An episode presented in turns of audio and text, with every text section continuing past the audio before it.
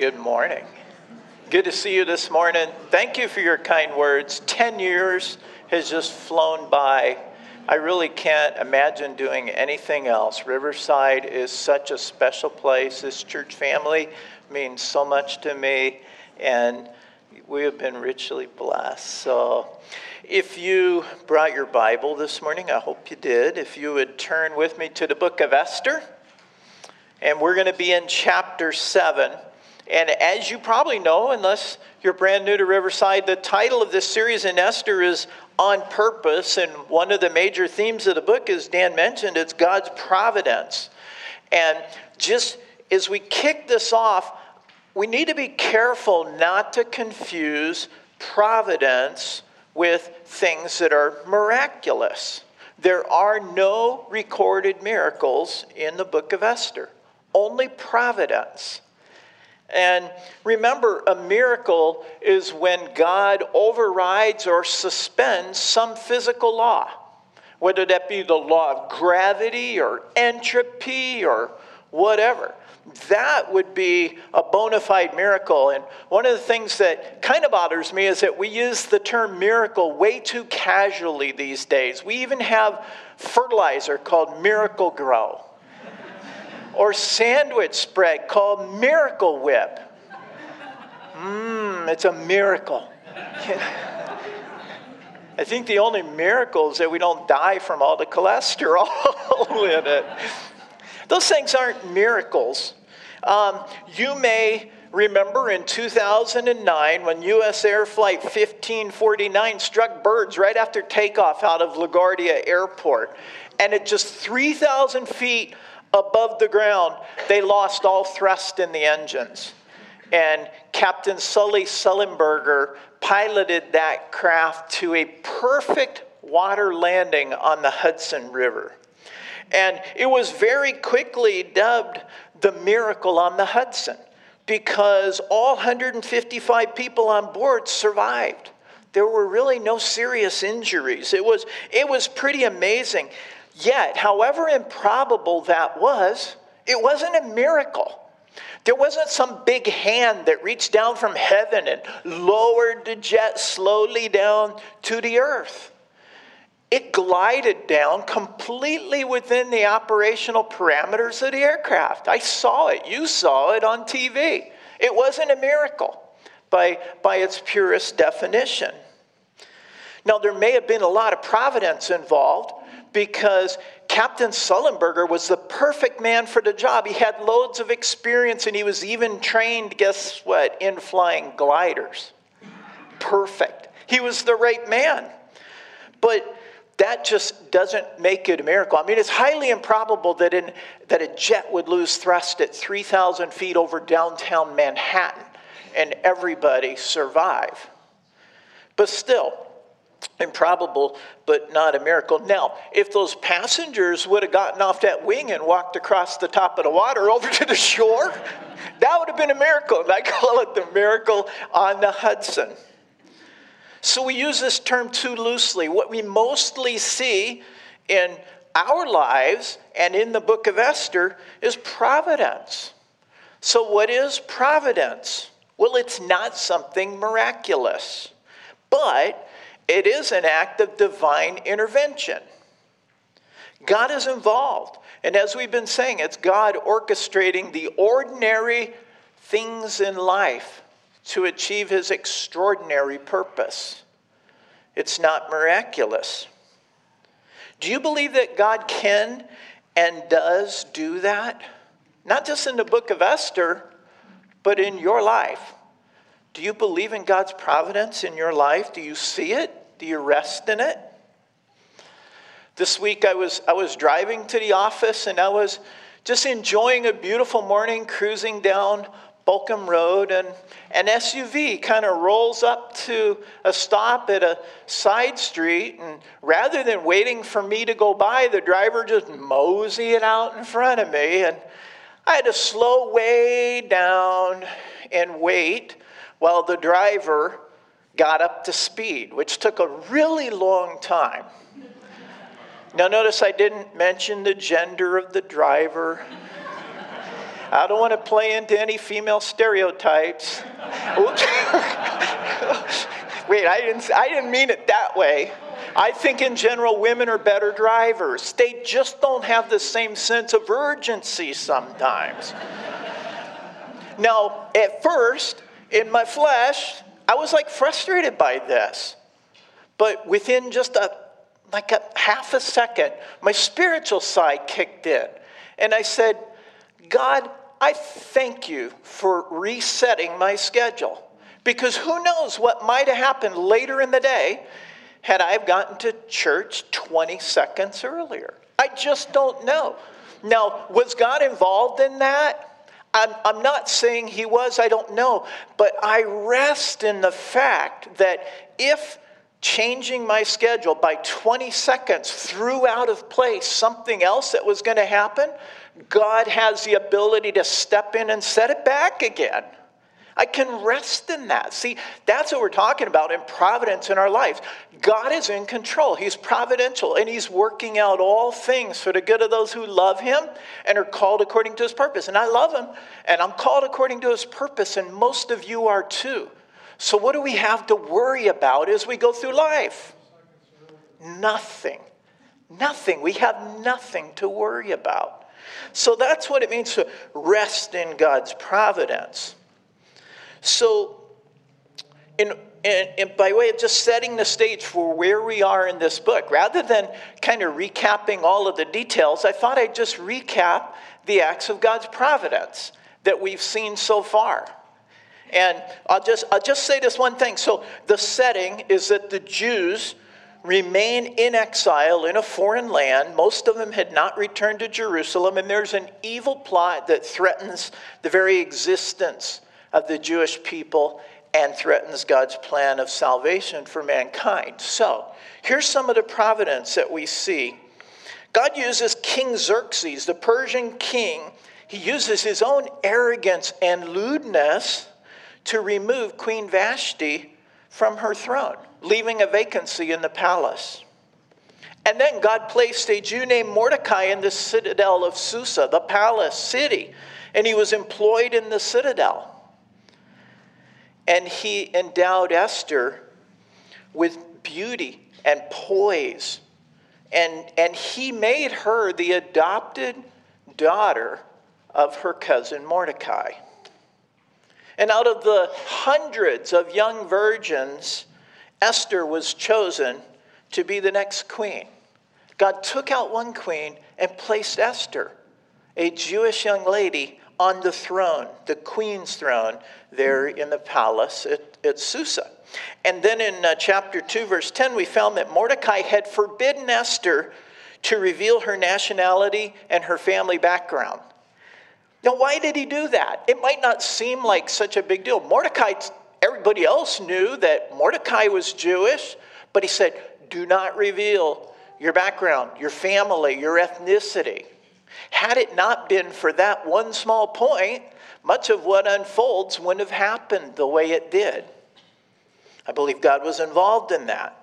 The king was attracted to Esther more than any of the other women we saw in, in chapter 2. Esther won the king's favor and his approval, and she was appointed queen. And we saw how God's hand, He guides the heart of the kings anywhere He wants. And so she received His favor. We saw also that while working in the citadel, Mordecai was in just the right place at just the right time to learn of, an, of a, an assassination plot against King Xerxes. And Esther was in just the right place to tell Xerxes about it and give the credit to Mordecai. When, um, when Haman cast a lot to determine the date on which he would execute his plan to exterminate the Jewish people, it fell on the furthest month from the current months, 11 months forward, giving time for many other, uh, many other events to unfold. Mordecai was in the right place at the right time, working in the palace to learn all the details of Haman's evil plot, which again he communicated to Esther.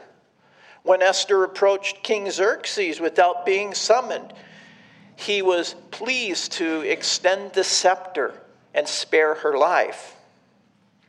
Esther requested that the king and, and Haman attend two banquets. Remember that last time? He, what we studied last week was the first banquet. Why two banquets? You know, as she was prayerfully seeking the Lord's direction, he moved on her heart to have this second banquet just a day apart, and in between, all of these events that follow happened. So Haman left Esther's first banquet in high spirits, remember that? And he just so happened to see Mordecai at the king's gate, and he was filled with rage. And so he gets home, and his wife helps him devise a plan. She advised him to, to erect a 75 foot high pole to have him impaled on. And he does. He builds that, that structure. That night, the king couldn't sleep. He has some of his servants come read him the boring chronicles of his reign. Maybe he was going to put him to sleep. And what did they end up reading? But the account of how Mordecai had spared his life by revealing the assassination plot. King Xerxes asked, How can I honor a man with whom the king is pleased? He asks that of Haman, and Haman thinks he's talking about him. And so he lays out this wonderful plan to pour out the king's honor upon a man, thinking it would be him. And then the king instructs Haman to publicly honor Mordecai, just as he had described. All of these last events happened between the first banquet and the second banquet, and God was involved in every one of them. There's nothing miraculous in there, but it's God's providence, his supernatural involvement orchestrating these events to accomplish his purpose. And so now it's time for the second banquet as we come to chapter 7. And just by retracing God's providence, we pretty much summarize the first six chapters because God has been involved in all of these things. So, that brings us back to the title of our series, On Purpose. And I just I want to emphasize again all, first of all, all these events happen for a purpose. But I want to emphasize again that God's providence does not mean that He causes everything that happens. He certainly doesn't cause sin or cause evil. But He does orchestrate even the unwanted evil acts of mankind to accomplish His purpose. So keep that in mind. And with that, the title of our message this morning is Paying the Price. And we're going to look at Esther chapter 7, all of that, and then the first two verses of chapter 8. And there's three parts to the outline. First, the build up in verses 1 through 6, then the blow up in 7 and 8, and finally, the breakup beginning in verse 9 of chapter 7 and going through verse 2 of chapter 8.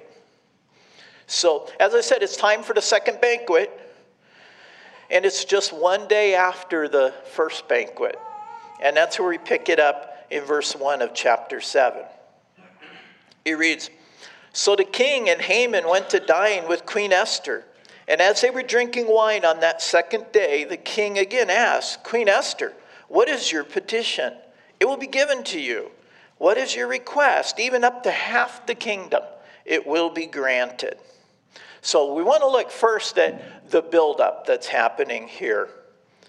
Now, this banquet, this second banquet, like the first, it was no doubt a really elaborate banquet. It was a pretty elite guest list. There were three people there was King Xerxes, Queen Esther, and this man Haman. Just the three of them and the servants.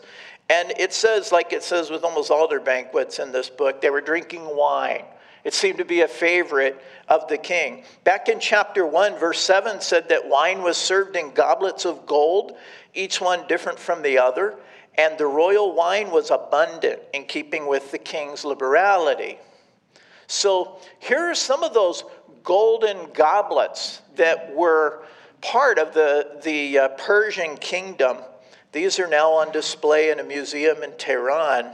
Each goblet, look at how it's handcrafted with a different type of animal sculptured into it, just like the text in chapter 1 says. Extraordinary amount of craftsmanship 500 years before Christ. And then here are some golden plates that were also part of the the palace collection. And they feature lions on them. This was a common theme. It represented kingship to the Persian people. And here's a bowl with an inscription on it in three different languages Persian, Elamite, and Babylonian. And each one of those descriptions mentions Darius, which is King Xerxes' father.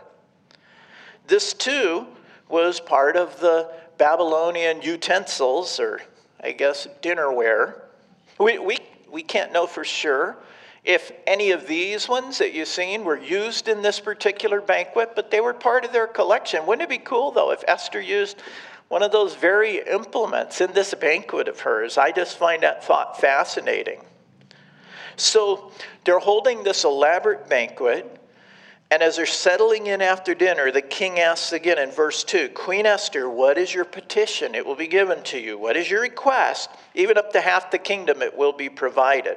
Now, this was probably like a common phrase at the time. And, and it's a bit, as I said last time, of royal hyperbole.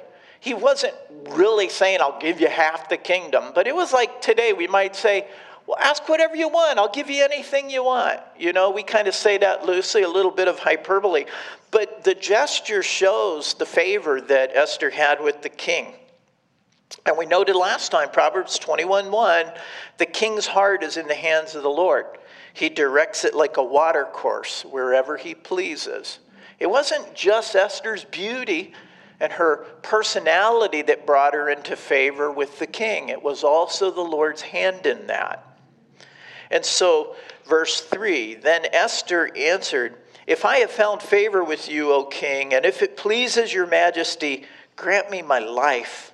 This is my petition, and spare my people. This is my request. For I and my people have been sold for destruction and slaughter and annihilation. If we had merely been sold as male and female slaves, I would have kept quiet, because no such distress would justify disturbing the king. This statement of Esther's, it says a lot about her. Look at, first of all, her conduct and her character had established a good relationship with Xerxes. And she's now leveraging that. She says, If I have found favor with you, O king. She wouldn't have said that if she wouldn't have had a good relationship and favor. She had been conducting herself in a beautiful way Uh, alongside the king. And then it also shows humility and submission. She says, If it pleases your majesty. That's really cool. She didn't threaten the king, she didn't demand anything. You need to do this. And she didn't. She said, If it pleases your majesty. It shows also that she was reasonable and she was respectful. She says, If we had merely been sold as male and female slaves, I would have kept quiet because no such distress would justify disturbing the king. Well, I don't know. I think, I think that a whole nation being sold as slaves is a pretty big thing. But she says, if it were that, I wouldn't have even bothered you, showing that this is something significantly greater than even slavery. She just shows a real respect for the king and for his time.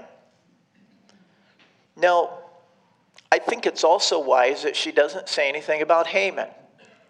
She didn't start out. I remember when my kids, like, they came to us with a grievance, the first word out of their mouth was always one of their siblings. Will David, will Nathan, will Amber, you know, it was the first word. Esther doesn't do that. She doesn't say, Haman did this, or Haman did that. Instead, she just lays out this situation and makes this humble request, and she waited until Xerxes asked who it was.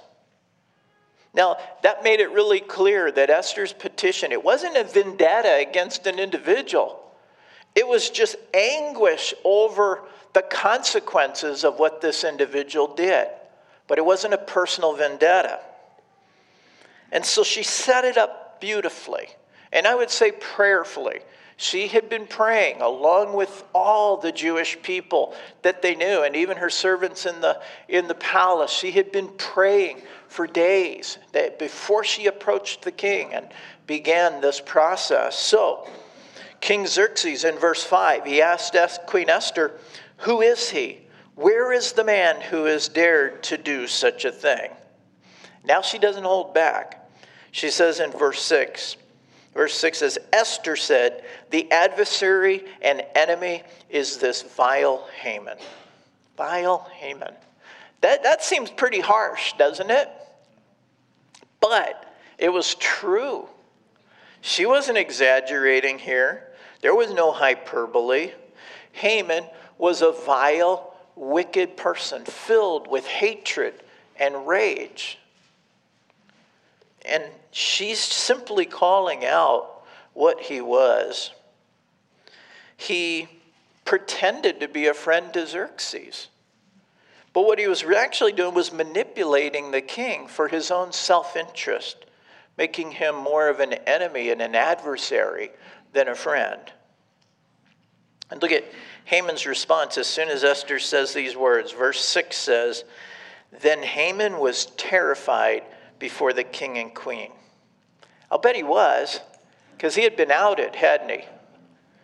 He, his true nature, was being exposed right there before the king. Listen to what Hebrews 4:13 says. It says, "Nothing in all creation is hidden from God's sight. Everything is uncovered and laid bare before the eyes of him to whom we must give an account." That's a pretty fascinating verse. It's not talking about having all of your stuff outed right there in front of King Xerxes, it's talking about before the King of Kings. Nothing is hidden in God's, from God's sight. Everything is co- uncovered and laid bare before the eyes of Him to whom we must give an account. Think about how many arrogant, unrighteous people will be terrified, like Xerxes, on the day they stand before King Jesus the King of Kings, and all their deeds are laid bare before him. Think about that. Richard Dawkins is a famed British evolutionary biologist. And listen to what he said The God of the Old Testament is arguably the most unpleasant character in all fiction, jealous and proud of it a petty, unjust, unforgiving control freak, a vindictive, bloodthirsty ethnic cleanser, a misogynistic, homophobic, racist, infanticidal, genocidal, filicidal, I don't even know what that is, pestilential, megalomaniacal, sadomasochistic, capriciously malevolent bully. Wow. Dawkins is 82 years old. And one day, not too long from now, he's going to stand before the King of Kings and he's going to be terrified at what he said. Another author, Christopher Hitchens, one of the most influential atheists of the 20th century, he looks angry, doesn't he? I think he looks like Haman probably did at times filled with anger and rage. Hitchens said this Religion poisons everything. It makes morally normal people say and do disgusting and wicked things, and it justifies them, amplifies them, celebrates them, and ratifies them. Wow. He died in 2011, and you can bet that he feels differently now. One more American philosopher, author, and podcaster, Sam Harris. He said, Theology is, is now little more than a branch of human ignorance. Indeed, it is ignorance with wings. Well, you know what? Sam Harris, one day too, will kneel before the King of Kings, Jesus Christ, and he will be terrified at the thought of his own ignorance. Every one of us, though, not just unbelievers, every one of us will stand before the King of Kings. And all that we've done will be laid bare, exposed. But for believers, we don't stand in the same way as an unbeliever. We don't stand before the great white throne in a judgment of condemnation. We'll stand before the Bema seat of Christ, and the judgment there will be one of rewards for the things that we have done in, our, in this life because the price for all of the evil has been paid by the king himself. So, uh, Haman is terrified, and rightfully so. And all of this is the buildup. Let's look, secondly, at the blowup. The king, it says in verse 7, the king got up in a rage, left his wine, and went out into the palace garden. But Haman, realizing that the king had already decided his fate, stayed behind to beg Queen Esther for his life. Now, this news about Haman had to come as quite a shock to Xerxes. He had no idea, but I don't think Xerxes was a very good judge of character, and, and Xerxes was in part responsible for what had happened. Because he's the one that promoted Haman to this place of honor in the palace, and he's the one who entrusted him with the authority to write the edict. He gave him his signet ring, said, Here, write it in my name without even asking who these people were or how many of them were involved. He trusted Haman. And Xerxes made some pretty big assumptions about Haman. And he may even be fuming at the fact that now Haman has made Xerxes out to be a fool because Haman authorized, or Xerxes authorized this irreversible edict. Now, Haman, on the other hand, he realized the king had already decided his fate. There was no point in begging Xerxes for mercy. So he stays behind to beg Queen Esther for his life instead. I wonder what kind of excuses he made. What do you think he said to Esther? I had no idea you were Jewish. I, I wouldn't have done it if I'd have known that. The edict wasn't meant to apply to everybody. The translators misconstrued what I was saying. Maybe he used that one. Maybe it was my wife, Sarah. She made me do it. That's a pretty common one going all the way back to Adam, right? I'm sure he had all kinds of excuses as he's pleading and it said begging for his life. He probably pulled out all the stops. And in a similar way, Unbelievers are going to be filled with all kinds of excuses the day they stand before the King of Kings. In Matthew 7, Jesus said, Many will say to me on that day, Lord, Lord, did we not prophesy in your name, and in your name drive out demons and perform many miracles? Then I will tell them plainly, This is Jesus. I never knew you. Away from me, you evildoers. There'll be a lot of excuse making, but it's too late. The fate is sealed. Scripture says it's appointed to man once to die and then the judgment. There's no second chances. So Xerxes, he goes out into the palace gardens to gather his thoughts. And like everything in the palace, the gardens are very extravagant. Um, back in chapter 1 again, verse 6, it said, The garden had hangings of white and blue linen, fastened with cords of white linen and purple material to silver rings on marble pillars. There were couches of gold and silver on a mosaic pavement of porphyry, porphyry marble, mother of pearl, and other costly stones. This thing was an elaborate garden on the palace property itself. And note the mention of couches all around the garden. We'll come back to that in a minute. Here's a, if I got the slide right, here's a map again of the palace complex. And you can see the outer court and the middle court and the inner court and the throne room that we've already talked about. Well, it's up here in this upper left hand corner where the palace gardens or royal gardens were. And the exact location of Esther's banquets are not known. Where it was, we know it was somewhere within the palace, but the, it seems to be adjacent to the royal gardens. And so researchers believe that it was right in these chambers here where she held this banquet. And so it would be just down the hall from the throne room and the king's quarters, and it would be in one of the most secure areas of the, of the palace. Remember, there were, when you come in through the king's gate, you go through a huge guard gate, double door gate, and you go into the outer court and then through another guard complex to the middle court and another guard complex. This thing was like Fort Knox, it was heavily guarded. And so, probably they were having this banquet, and Xerxes goes out into the, the palace gardens. Now, I don't know why I keep doing this to myself because it takes way too much time, but I decided to do another satellite overlay. guys need to pray for me.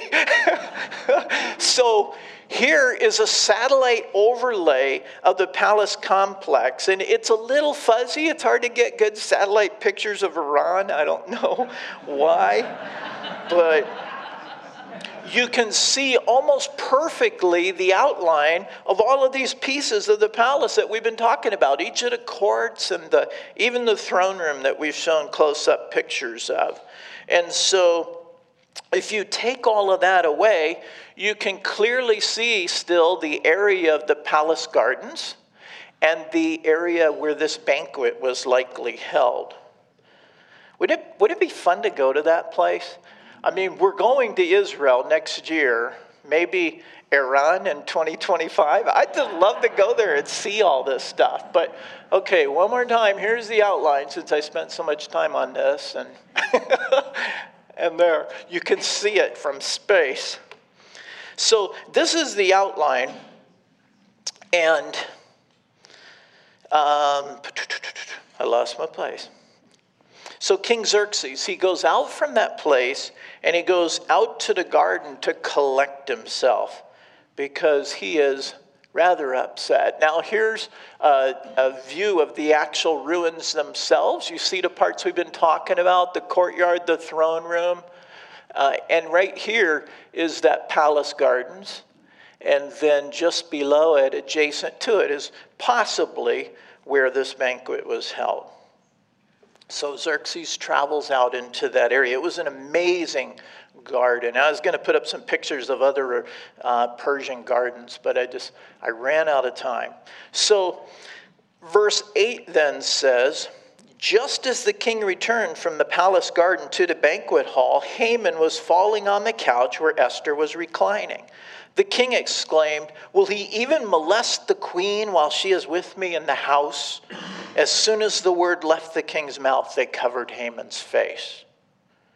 Well, Esther, she's relaxing on this couch, and these Persian couches wouldn't have been too different from the kind of couches we know today. This is a, a stone relief of a Persian couch uh, that was around that same period of time, 400 BC. And Haman was standing beside her, pleading for his life. Now, to Xerxes, who comes in. This was really bad timing for Haman because he falls on the couch, probably as a last ditch effort, and, and Xerxes comes walking in. And to the man who was just forced to rethink everything he thought he knew about Haman and his character, this looks like he is assaulting her. And so he says, Will he even molest the queen while she is with me in this house? See, in Xerxes' eyes, there was now nothing beneath this man. And so he interprets it, interprets it that way, even though it wasn't accurate. But hearing this, the guards know exactly what to do. Now, historians tell us that there were 10,000 armed soldiers in the Persian army. And they were named by, it was Herodotus that called them the immortals. Because if one of them fell in battle, if he was wounded or killed, or if he became sick, another one was immediately put in place. It was almost like nothing had ever happened. They called them the immortals. And we're told that a thousand of these soldiers were handpicked by the king to be the guards for the king. So this is like the secret service. These guys take their job really seriously, and there were a lot of them. They, they placed a high value on protecting the king. And so it says in verse 8 as soon as the word left the king's mouth, they covered Haman's face. What's going on here? Well, it was a custom in Rome and Greece, and almost certainly in Persia as well, that no condemned criminal should be able to look upon somebody at, like the king somebody as lofty as the king. And so immediately they covered his face. It, this was like the verdict, okay? He, he knows, I'm, I'm done. He knew it even before then. His fate was sealed. So this is the blow up. Let's look at the breakup. And this will be the breakup of Haman's relationship with the king, the breakup of his position of authority, his life, his entire estate is going to be broken up. And it's even the breakup of all of his dreams and desires. They're going to crumble. He'll lose everything. So in verse 9, then Harbona, one of the eunuchs attending the king, said, A gallows 75 feet high stands by Haman's house. He had it made for Mordecai, who spoke up to help the king.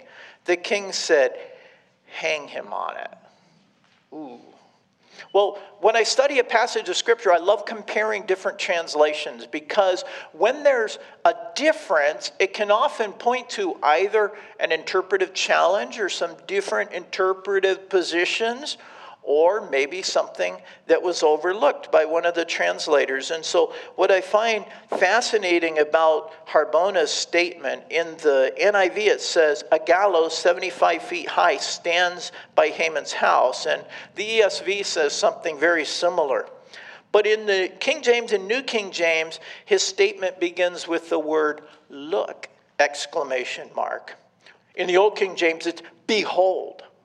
And what I find fascinating about this, it's the Greek word hine, and it means see or behold or look.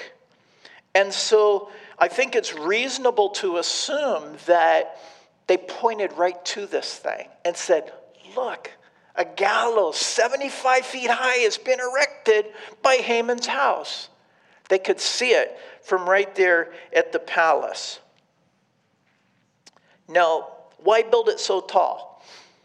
Well, here's a part that's fascinating to me. I don't know, I kind of get geeky on these things, but the palace complex sits on an enormous embankment that was built up by hand by Darius's father using labor.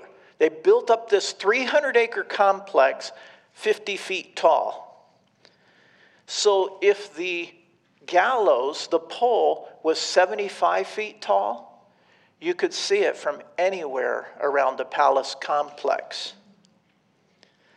Now, remember the plan that Xerxes' wife, or that Haman's wife proposed, was build a 75 foot high pole and have him executed before the second banquet. And she says, then you can go to the dinner and dine with the king and be happy.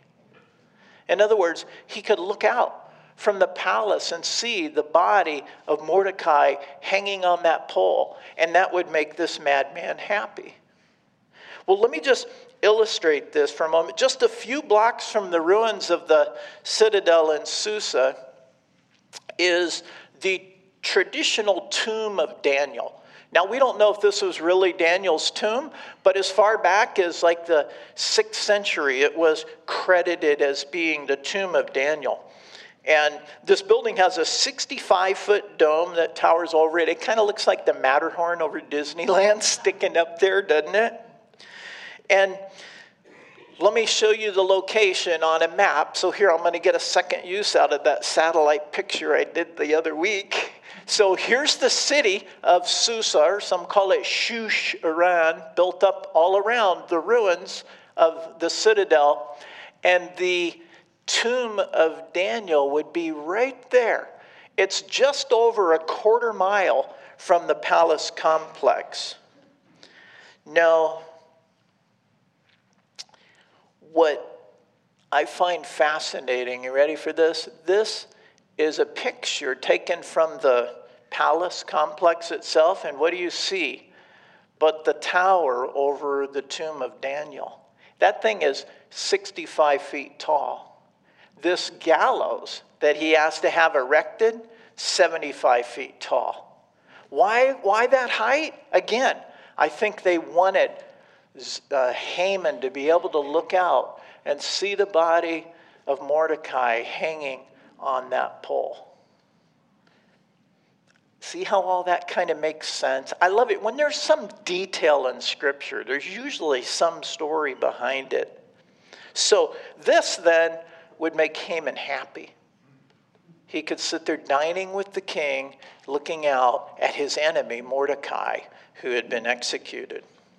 Now, I mentioned last time that the word gallows, when you hear that, don't think of like this platform and a crossbeam like hangman and, and they hang him with the rope around the neck and strangulation. It wasn't that at all. It literally means a tree or a pole. Some translations get it right. They say, erect a sharpened pole 75 feet tall. So the, the normal form of execution back then was impalement on a great big pole. So that's what this would have been speaking of. And in verse 9, Harbona says, Look, a gallows 75 feet high stands at Haman's house. He had it made for Mordecai, who spoke up to help the king, and the king said, Hang him on it. And then verse 10 So they hanged Haman on the gallows he had prepared for Mordecai. Then the king's fury subsided. Think about it for a moment. The robe and the honor that Haman had intended for himself went to Mordecai. And the gallows that Haman had intended for Mordecai was used on Haman. It got completely flipped around, didn't it? Psalm 9, verses 15 and 16 say this The nations have fallen into the pit they have dug. Their feet are caught in the net they have hidden. The Lord is known by his justice. The wicked are ensnared by the works of their hands. Isn't that cool? God's justice. Somebody sets a trap for somebody else, and they're going to end up getting caught in it. That's God's justice. I don't know about you, but I take a great deal of comfort knowing that God is just. That all of this stuff we see going on around us that so frustrates us. I feel like Lot sometimes it says his righteous soul was tormented by the wicked things he saw going on around him there in Sodom and Gomorrah. Maybe you look out at San Francisco and Chicago and you're tormented at what goes on. God is just. We get glimpses of, of justice in this life, but there will be complete justice when Christ returns to judge the earth. And we can take comfort in that. So Haman, he loses his life. He loses his position of authority. He loses his relationship with the king. And even more, in chapter 8, verse 1, it says, That same day, King Xerxes gave Queen Esther the estate of Haman, the enemy of the Jews. And Mordecai came into the presence of the king, for Esther had told how he was related to her. So now she reveals her ethnicity and also her family relationship. Haman's estate was given to Esther. Proverbs 13 22 says, A sinner's wealth is stored up for the righteous. How cool is that? It's like poetic justice, isn't it? All that Haman had worked for, all of his great wealth that he was boasting about in the earlier chapters, he didn't get to keep any of it. It didn't even get passed on to his descendants. It went to Esther. And, and Haman would, and uh, Mordecai rather, would preside over it. So, verse 2 of chapter 8 the king took off his signet ring, which he had reclaimed from Haman, and presented it to Mordecai. And Esther appointed him over Haman's estate. Wow. Remember what we said last time? God opposes the proud but gives grace to the humble, right? He elevates those who are humble. He says, Humble yourselves, therefore, so that God might lift you up. He, Haman paid the price for his wickedness, didn't he? He was judged by King Xerxes. He was sentenced to death. His estate was taken away. Some people say that capital punishment is paying the ultimate price for a crime. You've heard that? He paid the ultimate price. He gave his life. Now, I get their point, but I don't think that's the ultimate price. It is a high price, but the ultimate price will come later because Haman is going to stand before another king, right? The king of kings. And all that he's done will be laid bare before that king. And there'll be a far greater judgment, a judgment that separates him from God for all eternity, a judgment that sentences him to hell. That will be the ultimate price. Well, as we wrap up, I've been talking a lot about two kings, two thrones. Esther approached the throne of Xerxes, but before she did, she approached the throne of God. King Xerxes judged Haman, but there'll be a greater judgment from King Jesus. So, thinking about all that Haman did, all of his wickedness, it's easy to see it in him, isn't it? It's easy to point a finger. We're like armchair quarterbacks when it comes to sin and that. We can see it in other people. But let's just think about ourselves for just a moment. Every one of us has betrayed a king. Worse than King Xerxes, we've betrayed the King of Kings. We've rebelled against the holy God over and over and over again by the sinful choices that we make things we think, things we say, things we do. They're rebellion against God. We violated his law of righteousness. The Bible says all have fallen, I've sinned and fall short of the glory of God. And the wages of sin is what?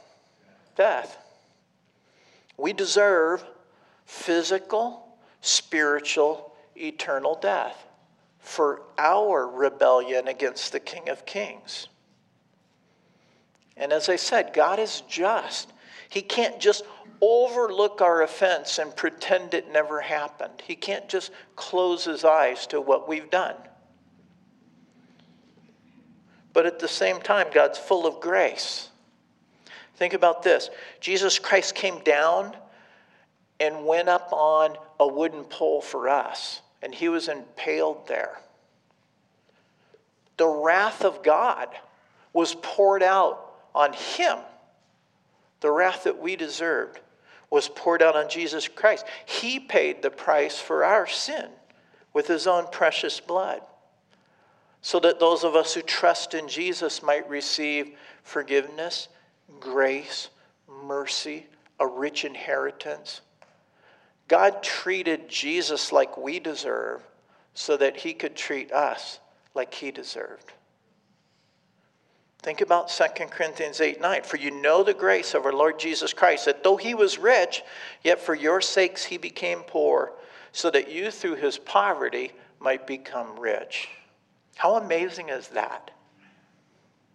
There's another verse I want to highlight as we close. It's a little more sobering. It's Romans 2 5. And it says, But because of your stubbornness and your unrepentant heart, you are storing up wrath against yourself for the day of God's wrath, when his righteous judgment will be revealed. Wow. See, there's some who reject the mercy and the grace of God. They remain stubborn and unrepentant. And the verse says they're storing up wrath against themselves, the wrath of God. See, God is just, and someone has to pay the price for every sin. And if they don't turn to Christ, if you don't turn to Christ in repentance and in faith and receive His grace, you'll pay the price for your own sin. One way or another, somebody has to pay the price for sin. So if you haven't done so already, I want to plead with you to admit your sin and cry out to God for forgiveness. Place your faith in the price that Christ paid on the cross through his death, through his burial, through his resurrection. And if you do so, you'll receive the free gift of God's forgiveness and eternal life.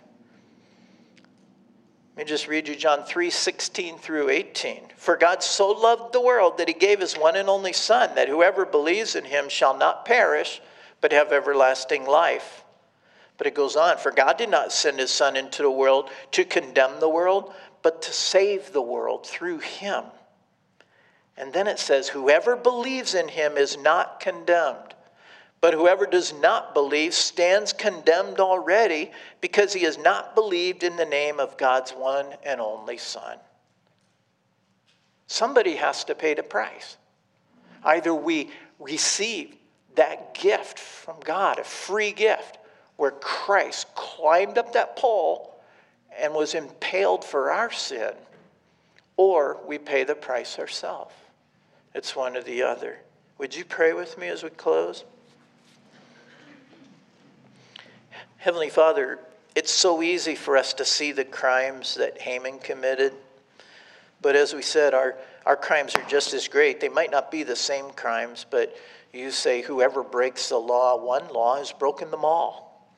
We've betrayed you over and over again in the things we've said and done. And God, our sin has created a great debt.